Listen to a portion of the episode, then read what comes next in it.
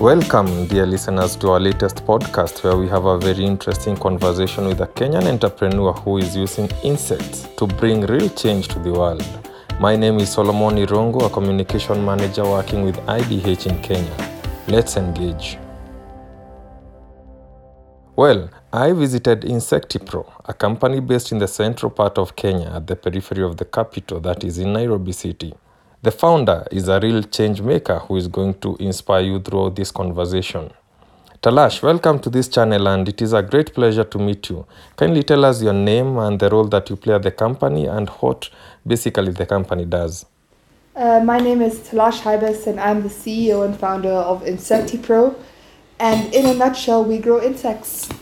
Uh, we grow the black soldier fly to replace soy and fish meal in animal feed as a more local, accessible, available alternative for the protein component. And we grow crickets for human nutrition. Wow, this is very intriguing. Using insects to bring transformative change to the world, you make agriculture sound so cool. But tell us why insects and why not any other living thing? Is this your background or how did you get to learn about uh, the insects and the whole business? Uh, we, when we started in 2018, my degree is in agriculture because I believe everybody needs to eat at the end of the day. And when we're looking at what can we grow that makes sense both commercially but also environmentally, we thought about meat, and then we thought about white meat, and then we thought about fish because chicken are stinky, fish are not. But when we were doing the costing of fish, we realized that even though we have cheap labor, cheap land, good water quality, good climate, we still cannot grow fish as cost effectively as China or our European counterparts. Why? Because of animal feed. Animal feed in our region makes up 60 to 70% of the cost of production, while in Europe it's 30 to 50. So in some cases, double, almost triple the cost. And the most expensive component of animal feed is the protein. In Kenya, we use a lot of fish meal, soy, sunflower seed cake, and cotton seed cake. Actually, I found out something very scary yesterday. I was with a few people of Unga, and they told me if Tanzania woke up today and said no more cotton seed cake to Kenya, the price of dairy meal would rise 42% in the same day, which is madness. Uh-huh. 50% more. So if a bag is already 5,000 shillings, it should be 7,500 shillings, and farming is already not affordable in this region. So we thought, why would we grow protein at the end of the chain when there's a bigger problem of protein in this middle chain? How are we going to close this gap? We looked at things such as duckweed, at spirulina, at algae, but the thing that made the most sense was insects. I went to a very progressive university in the Netherlands, so I had a bit of experience with insects already. The first insect we looked at was crickets, but crickets locally are sold for 2,000 shillings a kilo, so it's not something you're going to put into animal feed. But according to the school of Google and YouTube, when you type in what is the best insect for animal feed, the black soldier fly comes up, and you find yourself waking up at 5 a.m. in the morning feeling stressed. Why is nobody doing this? It makes so much sense. The black soldier fly is a very interesting insect because it eats waste. So, we are also a garbage collection facility. Our black soldier fly colony consumes 30 metric tons of organic waste every single day. This is not even a dent in what Nairobi produces. Nairobi produces 3,000 metric tons of waste a day, so we collect less than 10, we collect 1% of what Nairobi produces. Hmm. But we're able to take this waste, mango peels, orange peels, feed it to our insects, and then our insects become the protein component for feed. Talash, I'm curious to learn about your motivation. What drives you and why Talash? Why Talash? If not Talash, who else? We have to be the change that we want to see. If everybody's too afraid to do it, then we are never going to see visible, tangible change in our country. And what exactly makes you stand out? And maybe what will you be your message to those who would like to take a, pl- a path that is close to the one that you've taken? When you find me on the farm, you don't find me there with a jembe. You find me there with my phone, trying to control things using technology. You find us there with scientists. You find us there with farming is no longer just me standing in the field with a jembe. It's all these other elements coming together.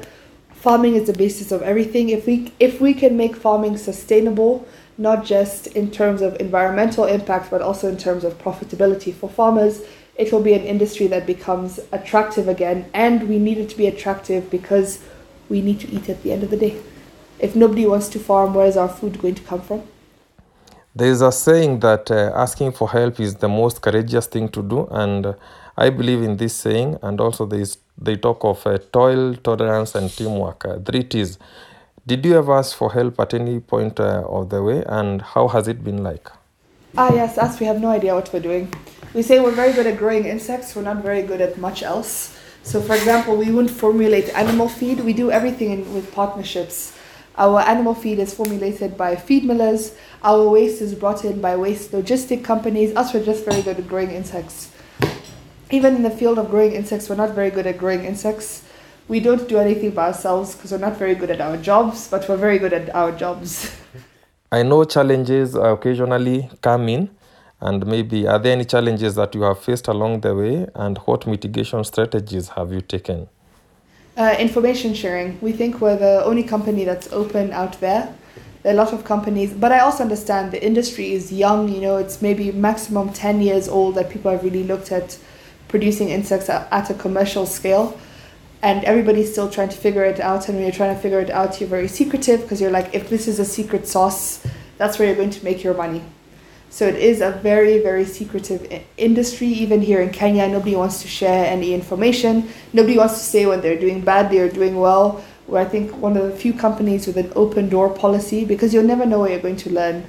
For example, our cages have orange pieces of cloth in there because one of our visitors was wearing orange and all the loose flies went to sit on her. So learning by accident is also a very big thing we have at InsectiPro. Talash, tell us why you see business as one of the most effective ways to bring about change. Because at the end of the day, it's about money. Money makes as much as nobody wants to admit it. Money makes the world go round. And if you're a business, and like I said, sustainability is not just about the environment; it's also about the economics. If you can be sustainable in your business line, that means your business will be there for long. If your business only makes sense for six months and then it's no longer profitable, it will disappear. In the same breath, while we are still at it, are there some limitations to a market driven approach that you would like to talk about? Of course, because then uh, bottom line becomes more concerning than the environmental, the people impact. But there's you, uh, we are we are modern. There are ways to balance everything without greenwashing like some bigger companies. I know you are the, at the heart of uh, innovation and impact, uh, that is in the core of your business. But what is that one innovative approach that you are taking in your business that you would like to talk about? I think believing people can be open minded. If I feed you a cricket, you have to say yes. Just one. We believe everything is just one. Like the actual one step at a time works really well for us, and that we're always experimenting and we're not afraid of change. Today we can be feeding our insects apples, and then tomorrow we discover bananas are better. We can transition to bananas, no big deal. Is there something that you think deserves to be shared more broadly, for example, with other sectors within different agricultural value chains, in order to create change at scale? We think learning from each sector, for example, some of our machines came from tea, our other machines came from aquaculture, so we've taken learnings across the board and brought it into insects. I think that's how other sectors can prosper as well. If you're planting tea, but the people who farm flowers can plant better, why not learn from them? So we think cross cutting learning and innovation is needed to move agriculture forward. Uh, maybe you can tell us about your key collaborators in this journey as InsectiPro. Are there any challenges you faced when collaborating with them, and maybe maybe any strategies around that? So every language you don't speak, you have to go and find somebody who speaks that language. That also makes working with other people easier. If you can't talk to me, I can find somebody who can come and talk to you. Yeah. Also, in general, I'm a woman. My life was never going to be easy. Anything to do with women. I mean, we've been to county meetings where they've.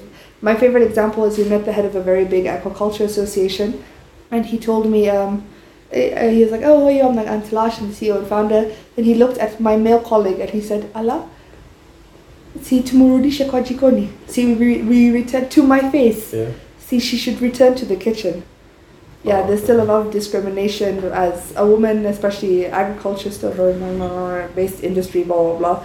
So you just go and find i can't then i can never talk to that man because he'll never see me as an equal or somebody who can talk to him. He thinks i'm just there to serve tea so i have to find somebody who can speak to him to make that project work, if that makes sense. It is very inspiring to listen to you, and hopefully, this can go on and on and on. And I know many people will be interested in listening in. Maybe say something to women who are listening to you and indicate wh- whether this journey has been easy. Maybe also tell us one of your lowest moments and how, as a young and bold woman, you've been able to face some of these difficult challenges. It is very difficult. I'm not going to lie here. It's hard. Blood, sweat, and very, very, very many tears. Especially, I think that women are harsher on other women. Uh, it's my favorite example. We went to a certain government ministry to ask them for a certain certification, and the woman blocking my blessings, she eh, shouted at me for two hours. You'd, you'd think a woman would be nicer to a woman because she understands the struggle. That was rude. I left that office in tears. I'm never going to forget. I was sitting in traffic, crying my eyes out. And the guy selling bananas, he was like, he gave me a free banana. And he's like, life is not that hard. Don't stop crying now. Yeah, I think women are harder on other women in general. But it's just if you set your mind, if you set your mind to it, there's nothing that can stop you. Just you believe me. I believe that I'm the best, and that's why we're successful. Yeah. yeah, yeah. So if you set your, your mind at the goal, there are challenges along the way, but uh, if you're able to But also remember, I Yeah. can't speak to men who don't respect me as their equal. Mm. So I'm not going to enter that conversation. I'd rather send somebody who they feel that they can speak to.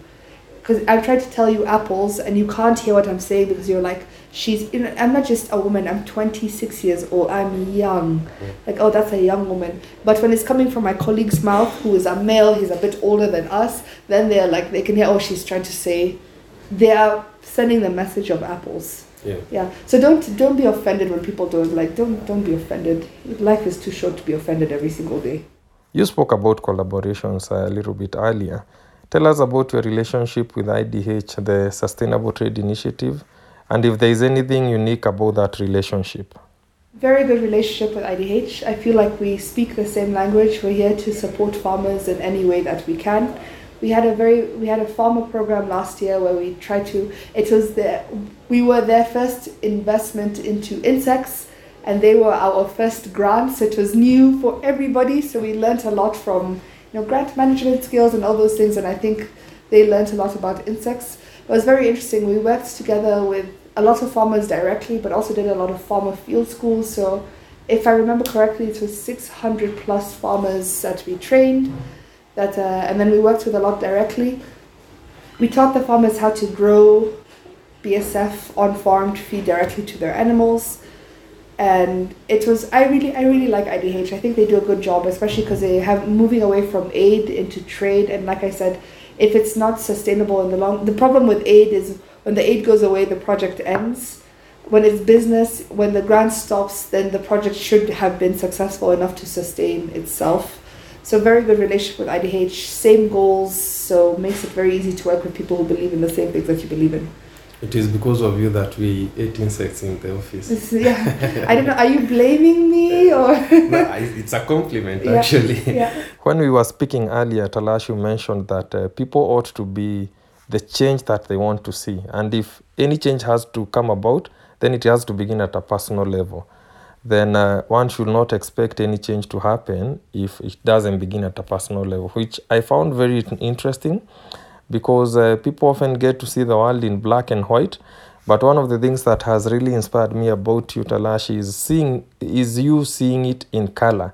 Can you maybe tell us more about this and inspire someone? maybe color, maybe it's gray.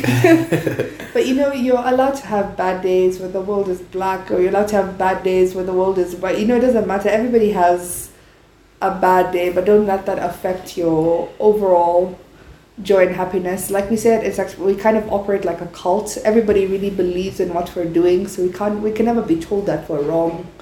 So I don't I don't I guess I don't see the world in color, maybe just different variations of one color, yeah.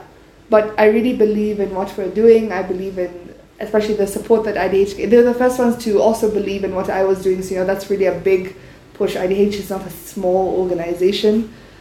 I think just yeah, building on what we've already built on and just getting bigger and better at our jobs. You've heard it from Talash herself, very insightful and uh, always inviting entrepreneurs to put people, planet, as well as progress, or what in her terms she terms as profits, at the heart of trade. You ought to be open minded and should not be afraid of experimenting new ideas. That is according to Talash. And she admits that it is not always going to be a simple and smooth journey. But she also assures you that while it may not seem to be easy at the beginning, the end goal will be worth every effort. That's it from our end, and see you in the next episode. Goodbye.